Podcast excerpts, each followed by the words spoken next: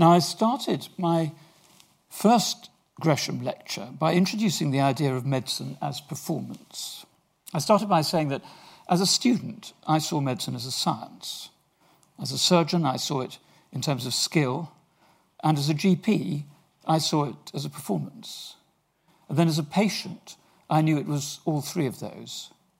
But what I experienced most was the performance. And so it's the performance I'm going to look at in the next hour or so. Last time, I explored the clinical consultation as a close up live performance with a very small audience, drawing on my own experience as a family doctor, as a GP. And in this lecture, I'm going to explore a different world. I'm going to explore the world of operative surgery. And of course, um, operations are only a, a small part of, of what surgeons do. A lot of their work is seeing patients beforehand and looking after them on the ward afterwards, dealing with them in the intensive care unit, all sorts of things. But the bit I'm going to concentrate on is the world of the operating theatre. Now, I think in, in representations of the operating theatre in film and television, you can often get the idea that the most important person there is the operating surgeon. But of course, that's not really the case. Now, I spent my first career as a general surgeon, and I can tell you from experience, and I learned very quickly that surgery is not all about the surgeon, it's about the team, it's about the patient, it's about a much broader way of thinking. So, if we think about the operating theatre, here we've got, um, we've got a, a, a lead surgeon over there in the middle, and opposite her is a surgical is, is, is, her first assistant over there on the left of the picture as we look at it. We've got a scrub nurse a theatre sister looking after instruments. Over there on the right is the anaesthetist looking after the patient making sure they're safely asleep um, and various other members of the surgical team. And i guess from a surgeon's point of view i thought about the operating theatre in terms of of applied science, of, of what happened when all that anatomy and physiology and stuff that I'd learnt sort of came into play. But I think there's something very interesting about a complex environment like that because you can look at it in several ways. So, this well known image can be either a duck looking to the left, or you can see it as a rabbit looking to the right. And you can flip between them.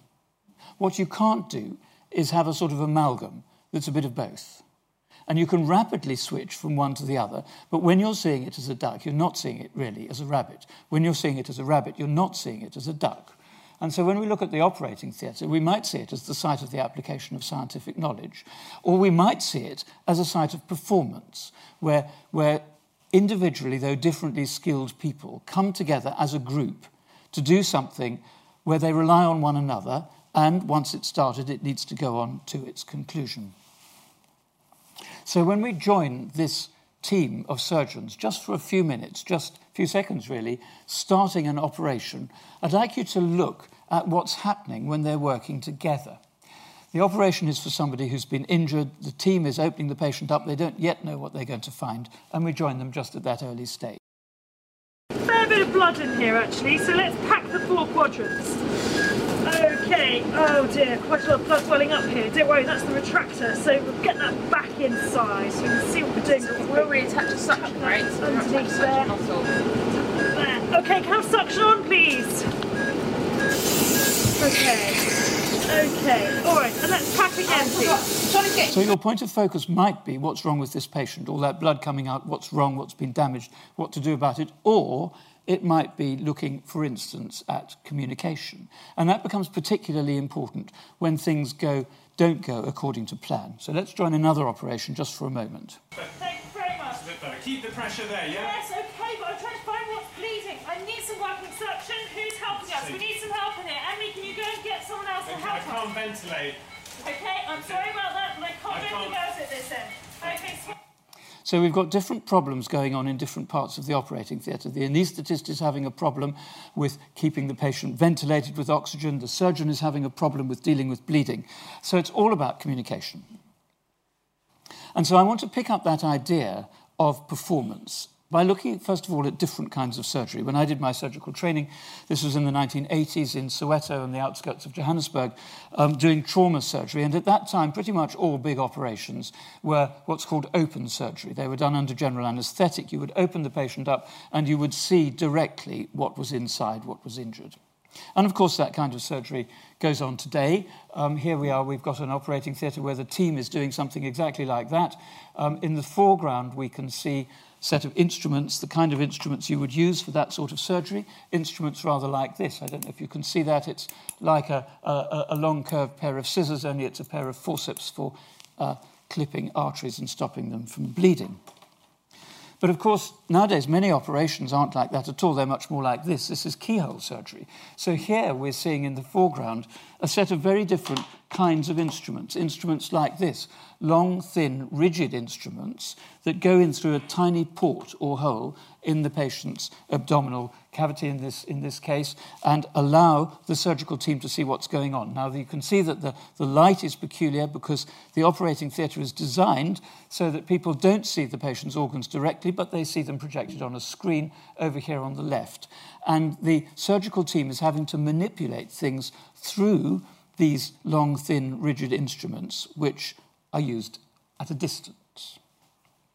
There are other kinds of surgery too. So, this is uh, minimal access surgery, where here a clinician has made a tiny hole in an artery in one part of the body, in this case the patient's groin, and is feeding a flexible wire up to some other part of the body completely. It might be the heart, it might be the brain, it might be somewhere else, watching on a screen to see what's happening. And if you look at this picture here, up there at the top right, you can just see a flexible, um, the shape of a flexible wire tracing the path of an artery. We can't see the artery itself because this is an X ray picture, but we can see the line of that radio opaque wire. And so something is being done remotely from where that wire was put in. So many different kinds of surgical practice, many different kinds of performance, many different kinds of using instruments of different kinds and, and, and, and team members. So I want to spend a couple of minutes thinking about where those team members are looking, what they're focusing on, what they're concentrating on, where is their center of attention. So here's a schematic diagram of the operating theatre. We're looking down from above, as if we were sitting on the top of an operating lamp in the middle of the theatre. Up at the uh, on on the left there is the um, is the operating surgeon. Simplified the picture, just three people. Normally there would be assistants, but here that's the surgeon on the left. At the top, next to the patient's head, is the anaesthetist, and on the right of the picture looking both at the surgeon and the operative site, but also at a table full of instruments, is the scrub nurse, the, uh, the theatre nurse, whose job it is to, uh, to keep track of the various pieces of equipment that are being used. And these, these yellow lines represent different beams of attention.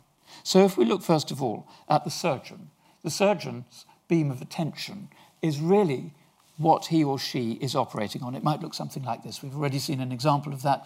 The surgeon is looking intently, in this case, an open operation, at the organs. And, and it's very important that the surgeon is able to keep his or her eye on what they're looking at and not have to take their gaze away and look at somebody else and ask for something. And that's why the system allows instruments to be handed to and fro suspending the normal sort of social conventions of how you ask for things. The anaesthetist up there has a very different area of focus because the anaesthetist is not looking directly at the wound at all much of the time, but they're looking instead at the patient, at the patient's head here, making sure that the tubes are going into the patient's windpipe to make sure that oxygen, anesthetic gases are going into the patient as they should do, and also keeping an eye on the monitoring equipment that gives a sense of how the various um, aspects of physiology, the heart rate, the amount of oxygen, all those things are, are, are being kept in line. And then the, the, the third member of the team, the theatre nurse, has a different view again because they're seeing the instruments, they're seeing the, the objects and the equipment that the surgeons are needing. But if you're looking from that point of view, very often you don't see much of the operative site at all. So these, these are these are fragmentary pictures. No, no one person is, is, is seeing the whole thing. Everybody has a different beam of attention. And I think the key to successful surgery is integrating those different perspectives and making sure that all members of the team work effectively together. And I'm going to show you a brief um, glimpse of an operation done by an extremely experienced surgical team. I'm going to show you an open gallbladder operation or a glimpse of an open gallbladder operation. It's actually not a real one, it's a simulation. Just to give you your bearings, here's what the operation is about. That's the liver, and the gallbladder is being peeled off it. Well, I'll tell you, if you take that. Give me, let's do that again. Well, I'll tell you, if you take that. And now this is interesting. And in this case. So, in the centre is Professor Harold Ellis, who's a very well known surgeon, and at the time we did this, he was in his 80s. He's um, working with Sister Mary Neeland, who for many years was the theatre sister he worked closely with clinically. And we're bringing them together after many, many years of not operating to see how see what happens when we reconstitute a, team from quite a long time ago. And what I'd like you to look at in the next few seconds is what happens between the surgeon and the theatre sister. The artery is running with it. In man, the artery is separate. Or in mankind, men and women, the artery runs separate from it. But here you can see, I'll just have a scissor, you can and although at first sight it might have seemed that Sister Neeland was thinking about other things, wasn't attending particularly on what was happening, it turns out that she has anticipated exactly what the surgeon is going to need, and she's handed them, him the instrument he needs at the right moment. And in fact, if you slow this down, you find the sequence of events goes something like this. He holds out his hand, she has got the instrument ready that she knows he's going to need. She puts it in his hand. He closes his fingers around it, pulls his hand back, and only then says, Scissors, please, sister. So she has already, they have already done what needs to be done, and he only talks about it afterwards. So I think we're getting at an essence of team working, where people who know one another very well are able to work together in a wordless synchrony of movement that allows the whole operation to progress without needing a lot of words. And so there's something I think about, about the, the choreography, the sort of ballet of of hands and bodies of people working closely together uh, in an operating theatre to make this wordless communication happen. So that's one way of looking at the operating theatre as performance between, almost between um, actors or, or, or, ballet dancers.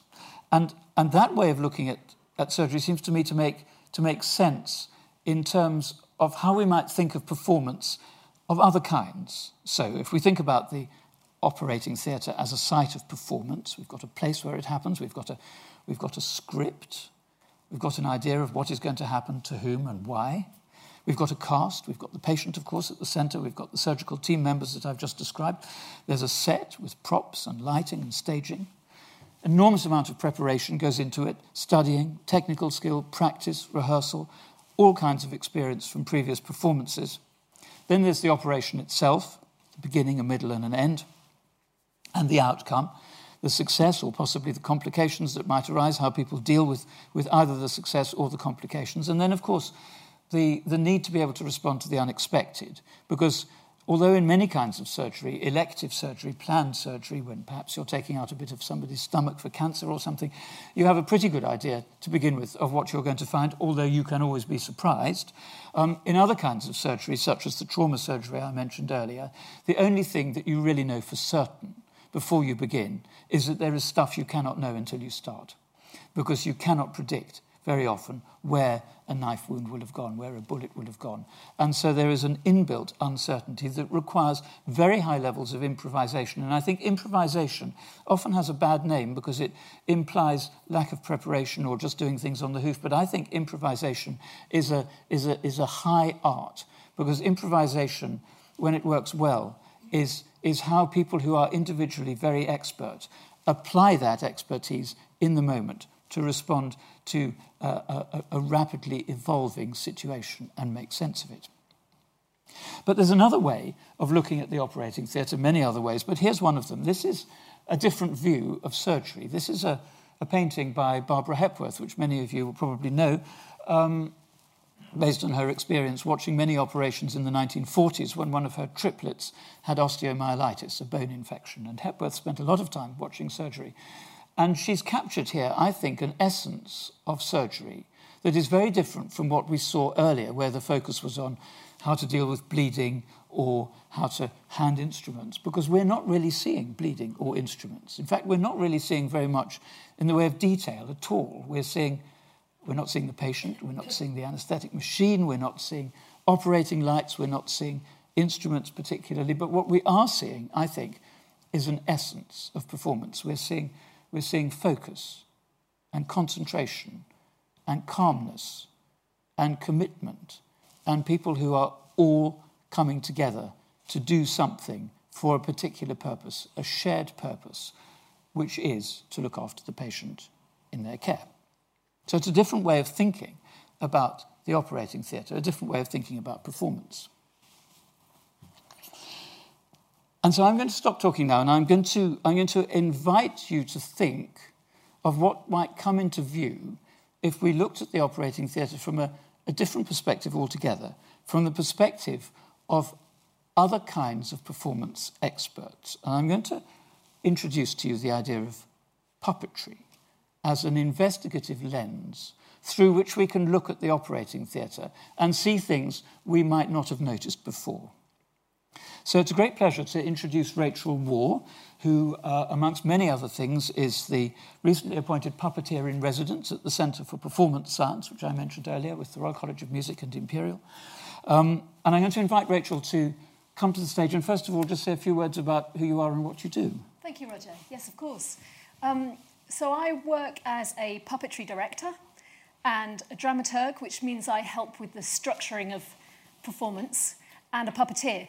Um, and my background originally was in movement and dance and mask and mime, and then for a long time working with actors on new writing and developing sort of narrative and uh, kind of character and so forth.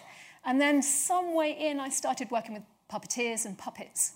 And um, it was said to me fairly quickly from other puppeteers um, if you're going to direct puppets, you should train to be a puppeteer because you need to understand what the puppet can do and you need to understand what it is you're asking of the puppet and the puppeteer. So I trained to be a puppeteer. And then during that, they said, if you're going to puppeteer, you need to learn how to make puppets because then you're understanding how joints work and how the different materials are moving or functioning and so forth. So I then did some, some classes and workshops and bits of training in, in making puppets. So, so I do those things a little bit, but primarily I'm a director of puppets. So that's it, really. So that takes us to when Rachel and I first met, which was a number of years ago now. It was. Um, we met almost by chance, and, and, and from an initial conversation, it seemed that there were interesting points of connection between us. And then I invited Rachel to come and watch and take part in a simulation of surgery. Now, many of the videos I showed you there of uh, those, those operations opening people up to see what was wrong were actually simulations, realistic simulations. And Rachel, I, I remember inviting you and some of your colleagues to, to have a look at the world of surgery. Yes, it, it I didn't really quite know what to expect because I think everybody has an image of the operating theatre from drama and television and what have you. And I, am fortunate enough to not have experienced being in an operation myself uh, as a patient. I have subsequently as an observer. Um, so I had an idea of what to expect, but not any real detail. But within minutes, within seconds, in fact, it seemed familiar, really familiar. I straight away felt as if I had come out of my rehearsal room with my puppeteers and walked into almost the same scenario. So obviously the purpose is very different, um, but if you look beyond that and you look at the, the skills being used, it, it felt to me completely familiar. I could almost take the image of one and transpose it onto the image of the other. So specifically, the positions that the surgical team was standing in was almost identical to how my puppeteers were standing in a particular form of puppetry, which I'll talk about in a moment. And also the way they were using their hands, um, the, the, the, kind of slant of their body, the focus, the gaze being essentially down, even though there is a, a kind of projected energy as well. Um, the way that they needed to communicate, um, certainly uh, with the focus being on the patient, or in our case, the puppet, um, it means that the communication is quite hampered. And obviously, in surgical terms, there's mask and there are gloves, and there are things that make it much harder to communicate. Um, that's quite common in puppetry too. We quite often have gloves and sometimes hoods so that the puppeteer can disappear and the puppet can be the thing that's in light. Not always, though. But there were so many parallels with how they communicate the rhythm and the pace and the, the, the, the team working, which seemed very familiar. So, so that was you and your puppeteers coming into the world of surgery. The next thing that happened, though, was I invited Rachel and her puppeteers to come and give me an insight into the world of puppetry, which I knew pretty much nothing about at all, except for having been to a puppet show when I was a small child. And that, that to me, that was a revelation. And, and so Rachel and her puppeteers came and, and demonstrated several kinds of puppetry. And, and so, Rachel, we're, we're, going to start doing that now, aren't we, just for yeah. the people in the audience, to give a sense of some of the kinds of puppetry that are out there and how they might resonate with the world of the operating theatre. Absolutely. So I, I think perhaps we'll start with um, a form of puppetry that, that is generally referred to as bunraku, which comes from Japan, and it, it developed in the early 1700s, um, 17th century, sorry. And um, it's a form that has really influenced Western puppetry in the last, well, several decades, I suppose. Um, and it, to me, it's the strongest connection to open surgery. Uh, so there is one puppet and there are three puppeteers. And they each have a different beam of focus, much like the surgical team you were talking about. But they have to work in a way that is um, connected and fluid and interdependent. Um, and there is a sort of um, role that each person takes, which is different from the others. Um, and they have a limited view of what the puppet is doing, but they have to work seamlessly and together to give the, the puppet fluid, accurate movement. So, so maybe we'll do some. Can I invite onto the stage my wonderful puppeteers who've joined me today? We have Sue Dacre, Lizzie Wirt, and Gilbert Taylor. And we're going to do a little bit of uh, Bunraku style puppetry from a Western tradition. I'm just going to let them set up. And so maybe the things to observe is perhaps with the images you saw of the surgical teams, perhaps think about how that might be similar to this. So the, the gaze of them, of, their, of the puppeteers, uh, or their sort of focus, um, how they are close together um, in slightly awkward positions, how they can't see anything more than their immediate area. Um, I think that's enough to go on. So, thank you.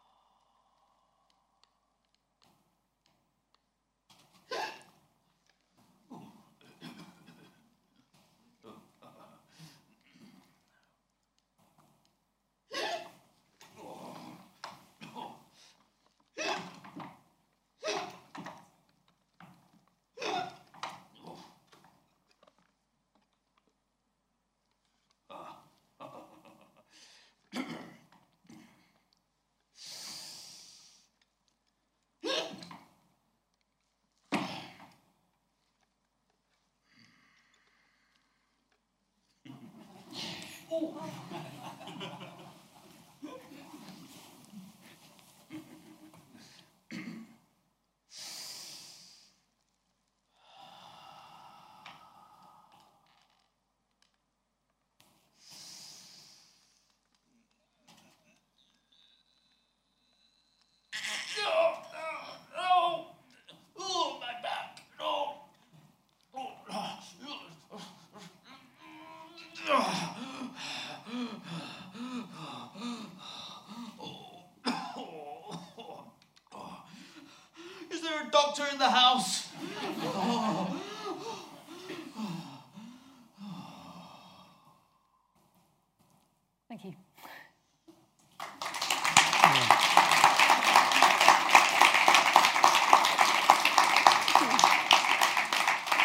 So, just before you take him away, could I just get you in your starting positions with him? Because I just want to explain a little bit about what's happening with this team. Is that all right? Yes, Roger? indeed, yes. So, first off, I want to say that although these puppeteers know each other, this is the first instance where they've worked together. I mean, we had a, you know, an hour or something, but they're not used to working together as a, as a team particularly. Um, and that's very common in the work that we do. And it's common in the work that we do too, where very often these days it's very different from the, the clip I showed you where Sister Neeland had worked with Professor Ellis for many, many years. Very often people will come together to do a big operation and they've never met until that day. They are all individually expert, but they haven't worked in that configuration before. Fantastic. So, so there is a sort of, I might just say that in traditional Bunraku in, in Japan, a team will stay together for their whole working lives. So three people will work together for 30, 40, whatever, more years. That doesn't happen here in the West. We don't have that sort of luxury or that sort of intent. So people will come together for just a production, so they're together for that rehearsal time. So one of the things that helps that is that there is a bit of a structure to this team. So their focus is all on the puppet. They have a different perspective on the puppet, but the puppet allows them. Sorry to keep you standing for such a long time, puppeteers. It's very typical as well to get strains. The puppet um, is the thing that's unifying it. So the breath and the movement of the puppet is allowing each of them to have a sense of what the other member of the team is doing. I think perhaps in the same way as the breath of the patient is guiding the team as to what's required. I think, in a sense, a sort of external focus, isn't there? That, that with a successful team, they are all focusing on something that is not any of them. Yes. And that's what I noticed when I first saw you and your puppeteers show a different puppet, but the same kind of thing was that they started off by making the puppet breathe, and it was almost imperceptible to begin with, but it completely caught my attention mm. because they were obviously focusing not on themselves or one another, but on the puppet. Yeah. And I think there's something very similar that happens in a, in a successful surgical team, mm. where that, there is that external point of focus, which is the patient, of course. Mm, and uh, uh, yes, absolutely. So here we have three, thank you, three puppeteers. So Gilbert is operating the, the head and an arm. And in puppetry, we tend to find, and in movement too, um, that because thought is coming from the head, that's where intention is coming from. So often the decision making for the puppet itself is sort of coming from the head. It sees something, it starts to respond to it. So the person operating the head is taking a, a, a lead of sorts and making decisions, um, much like a, a lead surgeon, a, the head surgeon, as it were. What's the correct term? Oh, lead surgeon. Lead surgeon, fantastic. And then we have Sue, who is providing support with the, with the arm. And sometimes in some Bunraku, it, it is also on the back. Depends quite on the design of the puppet, certainly in the West. And so the hand is doing things separately to the other hand, but it has to do things in a way that's connected. Although your hands aren't moving completely symmetrically, they are connected. So for me, that's very like what I observed with that simulation that you first showed me with the assisting surgeon um, providing some tension and providing some joined up movement. And then Lizzie, who's working the feet, obviously has to facilitate movement and stability on the ground. And I seemed to me that that was very much like a scrub nurse who was having to facilitate the instruments back and flow to allow the movement for the operation to happen and to sort of keep, has perhaps the least view of the puppet because she's looking at the feet, but is absolutely instrumental in moving at the right time because if the puppet makes the decision to move and the feet aren't ready, it looks very unnatural and very strange. And it doesn't work. You can see very quickly that it doesn't work. So there's a sort of hierarchy-ish within the team. It's not a word I particularly like to use, but a sort of hierarchy that each person has a distinct role. And they're all essential to one another. All essential. And it, and it, sh- it shifts, so there might be times where actually that has to be shared between other members. So if, if the puppet was to do something where maybe the feet takes a lead, let's say it, it slips or something, or suddenly realize, then the feet might be taking a lead rather than the head and the thought process. And so there's something about leadership being a, a sort of flexible thing. Absolutely. It's, it's not a rigid thing. It, it, it, can alter according to that. I suppose it goes back to what I was saying earlier about improvisation and having to respond to the unexpected. Absolutely. I'm going to stand my puppeteers down if that's all right. I think that's a good idea. Thank you so much. Yes, absolutely. That flexible hierarchy where, where actually each person is given their space to do the bit they need to do to facilitate the action as a whole. And I think you made a very interesting point about what it is that the puppeteers can see and can't see, because, of course, they never see what the audience sees. Uh, and, and from what you're saying, they only see a, a, a, partial, a part of the picture anyway. The person doing the feet does not see what the person doing the head sees. Absolutely, absolutely. It's very important for us that the focus is on the puppet. There might be a very few occasions where the, the, person who's operating the head might need to look to see that the puppet is reaching out and getting the thing or whatever. But the, the focus is on the puppet, and that's a key part of giving the puppet life.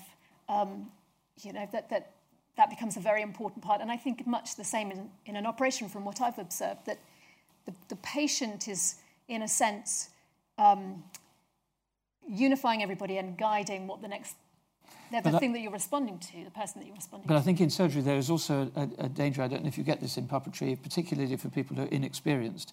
If things go outside the unexpected, people tend to over-focus on their part of the picture and lose their awareness of what's happening. So I don't know if people just focus on what's happening with the feet and they, they don't Abs- notice what's going on which, elsewhere. Which is, is a very um, intuitive thing to do, to, to draw down onto what you need to be um, thinking about, but actually it's, it's the opposite of what you need to do. It's the awareness of the wider picture with your team um, that enables you to be um, in sync and in flow. And, and you need to be able to stand back sometimes, don't you, and, and just make sure that you're, you're not missing things in the whole picture. That's right, that's right. The, the rhythm of it is very important, and the breath for us. We talk about breath a lot um, because every movement and every impetus has a breath connected to it, and that allows us to feed off and read each other physically and, and um, pace wise, um, which is key, I think. I mean, the, the other thing that struck me about the Bunraku is the, is the way that,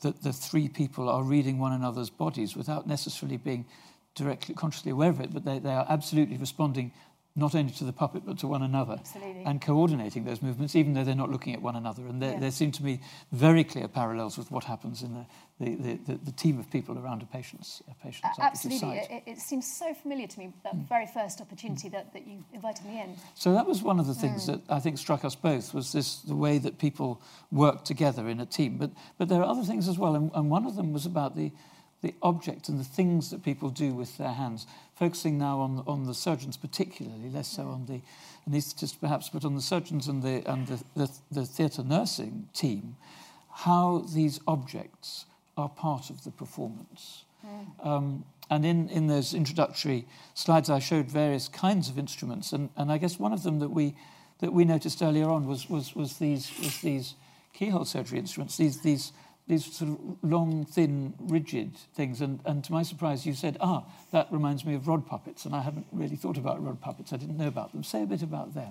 Okay, so, so there are, you can have rod puppets that have very short rods, but you can have rod puppets that have very long rods. And so these made me think of long rod puppets. And the connection is really that you have a rod, you've got a trigger on one end that's allowing you to make something open or close or twist. In this case with a laparoscopic, it's generally these examples are open and close.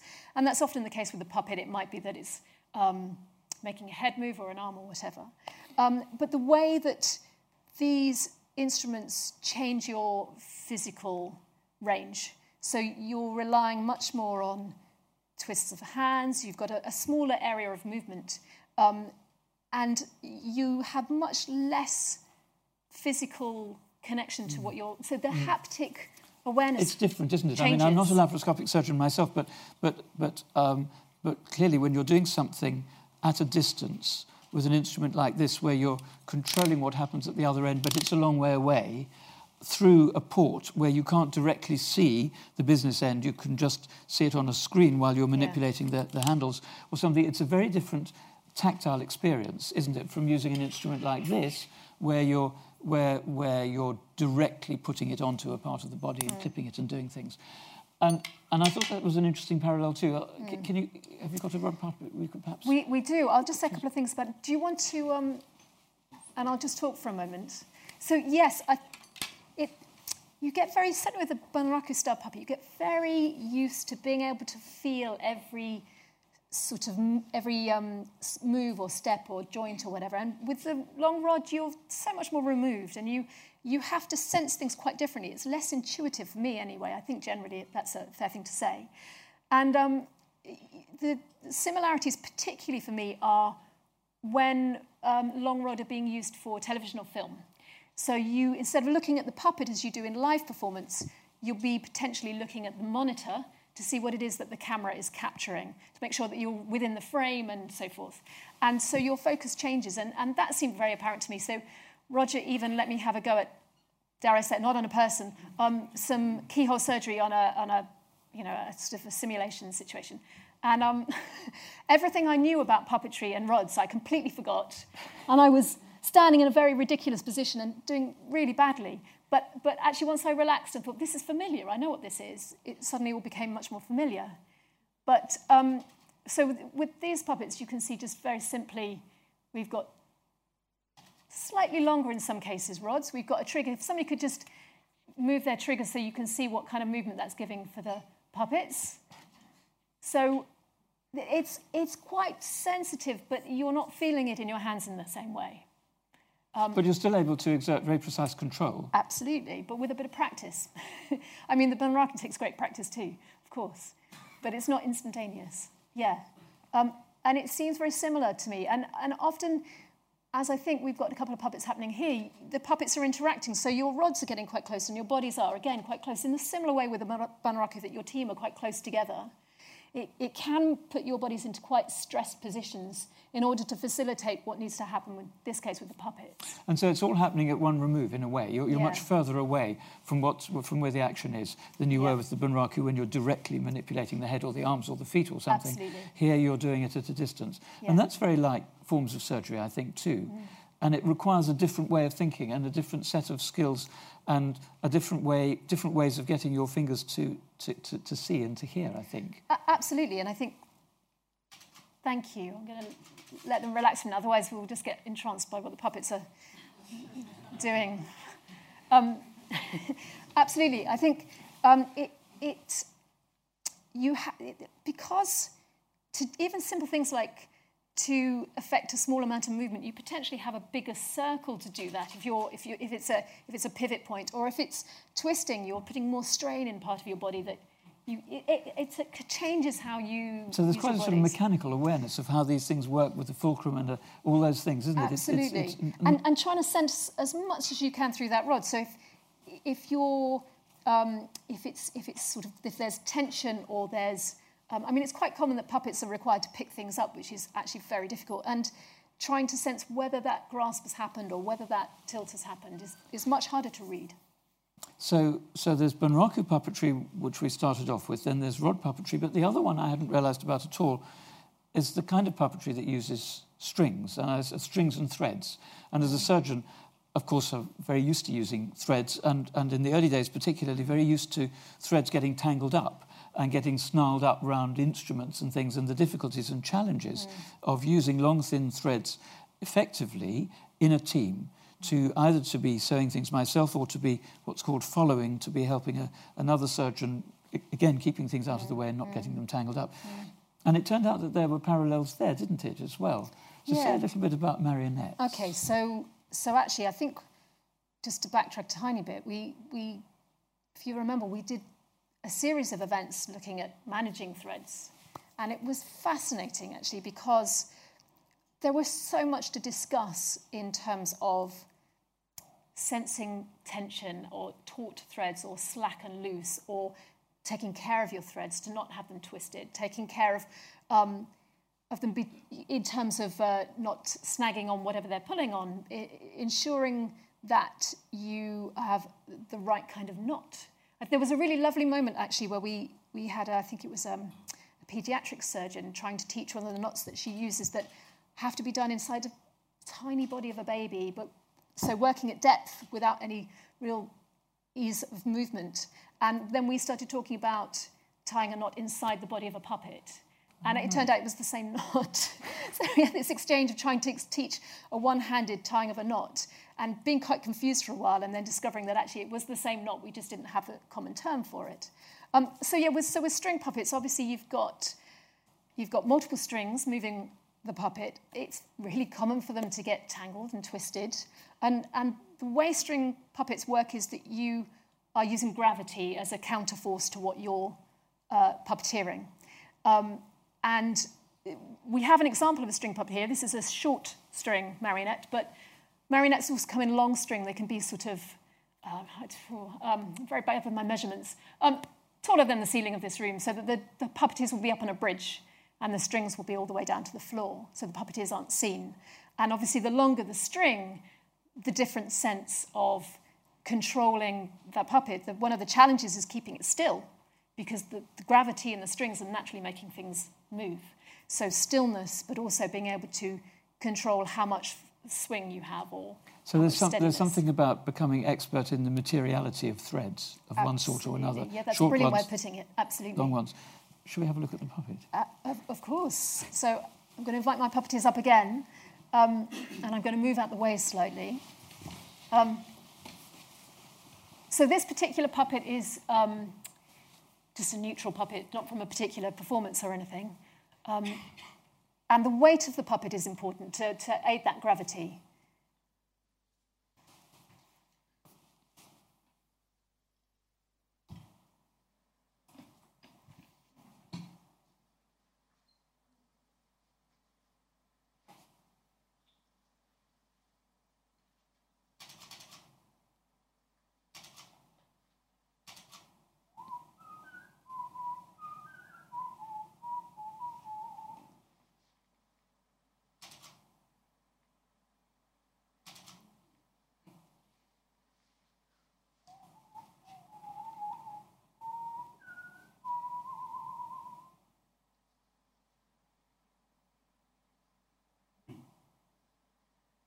Kiss me once, then kiss me twice, kiss me once again. It's been a long, long time. Haven't felt like this, my dear, since can't remember when. It's been a long, long time. You'll never know how many dreams I dreamed about you. Or just how empty they all seemed without you. So kiss me once, kiss me twice, kiss me once again. It's been a long, long time.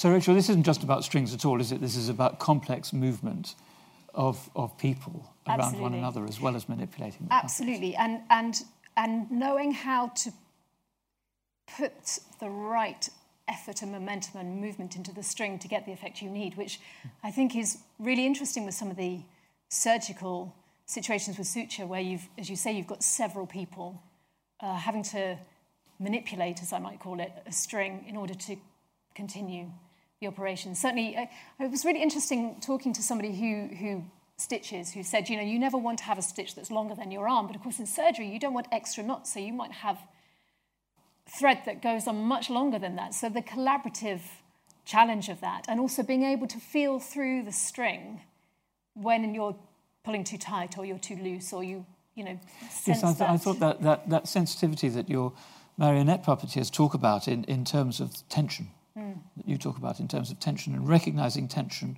and when, it's too, when, it, when there's too much and when there's too little and how you recognize it very often at a, at a distance. Yeah. Again, we were talking about doing things at a distance with rigid rods, but also doing things at a distance with threads and recognizing Yeah. not only the thread but what the thread's attached to and, and making all these, these sort of observations at one remove. Absolutely. Seemed to me fascinating that there were these parallels outside surgery. It's, it's, it's really hard to, to describe them often because you, you've, you learn to feel them. And although you might describe aspects of it, how to achieve something or whether something's working well, you don't often put into words the actual thing you're physically doing or actually how it feels. Well, I think that's one of the things that's, that's common to us both is that a lot of what is most important is most difficult to put into words.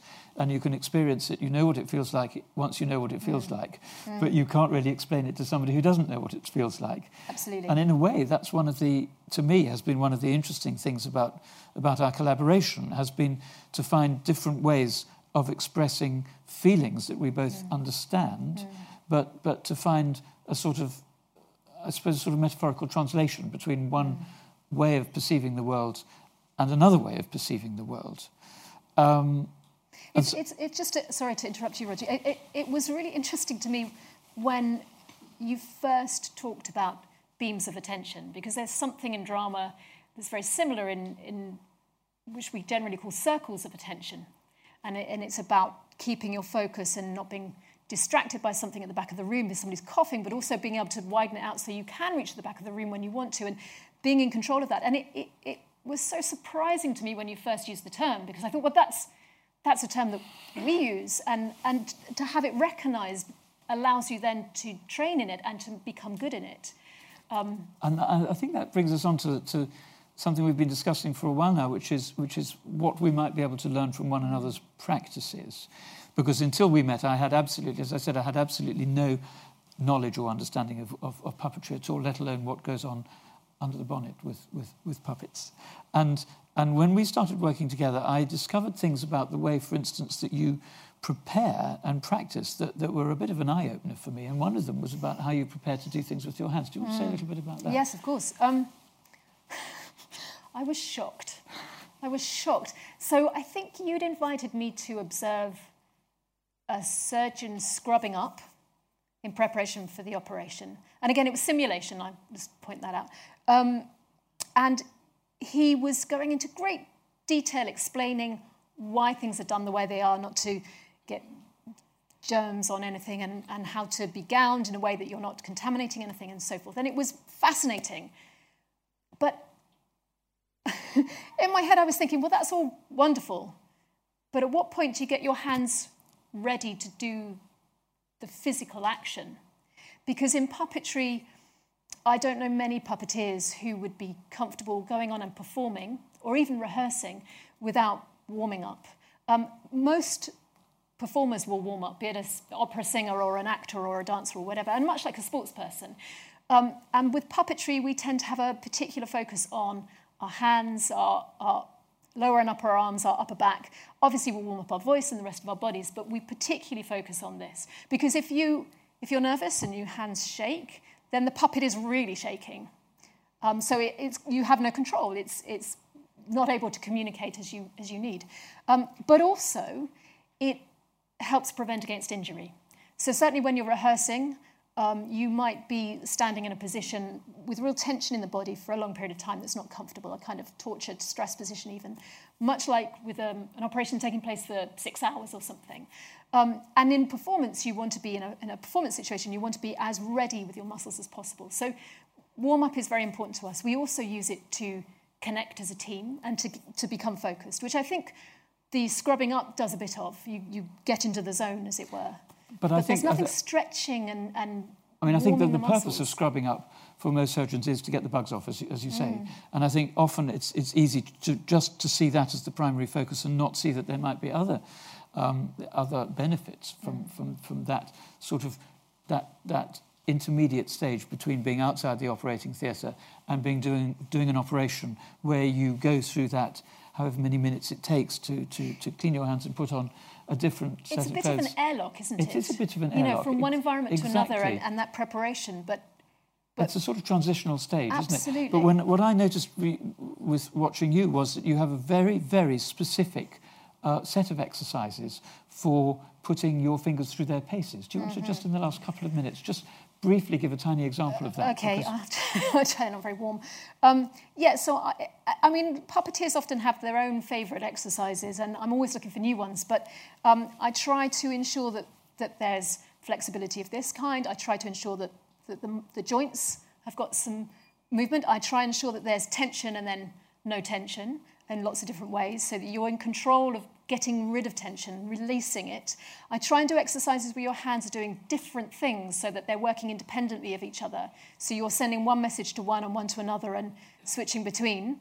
Um, and I generally try and do something that, that is going to make you think a little bit. A friend recently introduced me to some exercises from flamenco dance, which I adore, which is this sort of thing, which is really nice stretch. Um, and then obviously we work here because uh, you're quite often taking the weight of the puppet and getting quite strained here, so we, we work that whole body. But yeah, I mean, you know, it's And, and as I said, to me, this was a bit of a revelation because I'd always thought I'd gone into the operating theatre thinking about what I was going to do with that patient, but I had not thought so much about my own body and how I was going to use it and how I was going to prepare it or how I was going to um, sort of be aware of it.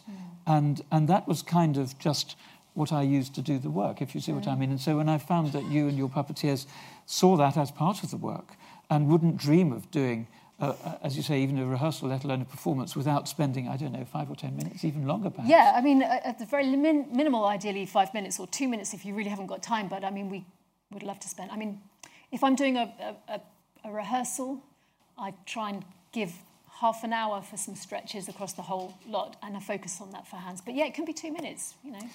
So, Rachel, in, in the last couple of minutes, I, I thought it'd be interesting to, to think more widely. We, we've talked a lot about specific aspects, specific kinds of puppetry, specific kinds of surgery, specific techniques we might be able to exchange. Um, but I think a, an interesting thing to me was this whole idea of looking outside the world that you're familiar with and then looking back in at it, having gained a different perspective from somebody in a completely different, equally expert but differently expert way of looking at things. And Yeah. certainly to me, it brought, has brought all sorts of things into view uh, about the world of surgery. And I just wondered if uh, have things happened for you the other way around? Yeah, absolutely. I think it's forced me to articulate some things that I take for granted. It's forced me to to think about why I do things and the process I go through to get there and the, the, the significance of certain things. Um, and and made me therefore um, clarify my process, clarify why I'm doing things in a way that I think has strengthened what I do. Um, it's I think whenever you are, well, you spend your whole working life working to achieve an excellence, and and that's all as it should be. But of course, you're surrounded by people who are doing the same field, and there are certain things you take for granted because they're already in place. And I think unless you think differently from by, from outside, you get stuck in just accepting that that's the best way to be. And of course, it isn't necessarily. One thing that's occurred to me that, that has made me think a lot more about how my work happens is about feedback. So in, in performance, we have a continual, continual process of feedback during rehearsals, during the performance, from in all directions, and, and including that being the critics at the end of the performance or whatever who are going to write a review. And, and it's really made me think about how to deliver feedback, how to do that well, how to communicate an idea, because I think that's something that we do quite differently from surgical teams. Yes, and so it's made absolutely. me evaluate how I do it. I, I- I think it is. And I think, to me, that's just another example of, of a very rich area of collaboration, of looking at one another's very different expert practices and see what we can learn from one another. and we could go on talking for a long, long time, but we can't because we're almost out of time. And I think this is would be a good time to um, to open things up and, and invite members of the audience to ask any any questions. So in the meantime, thank you, Rachel, you. and your puppeteers very much indeed. Thank.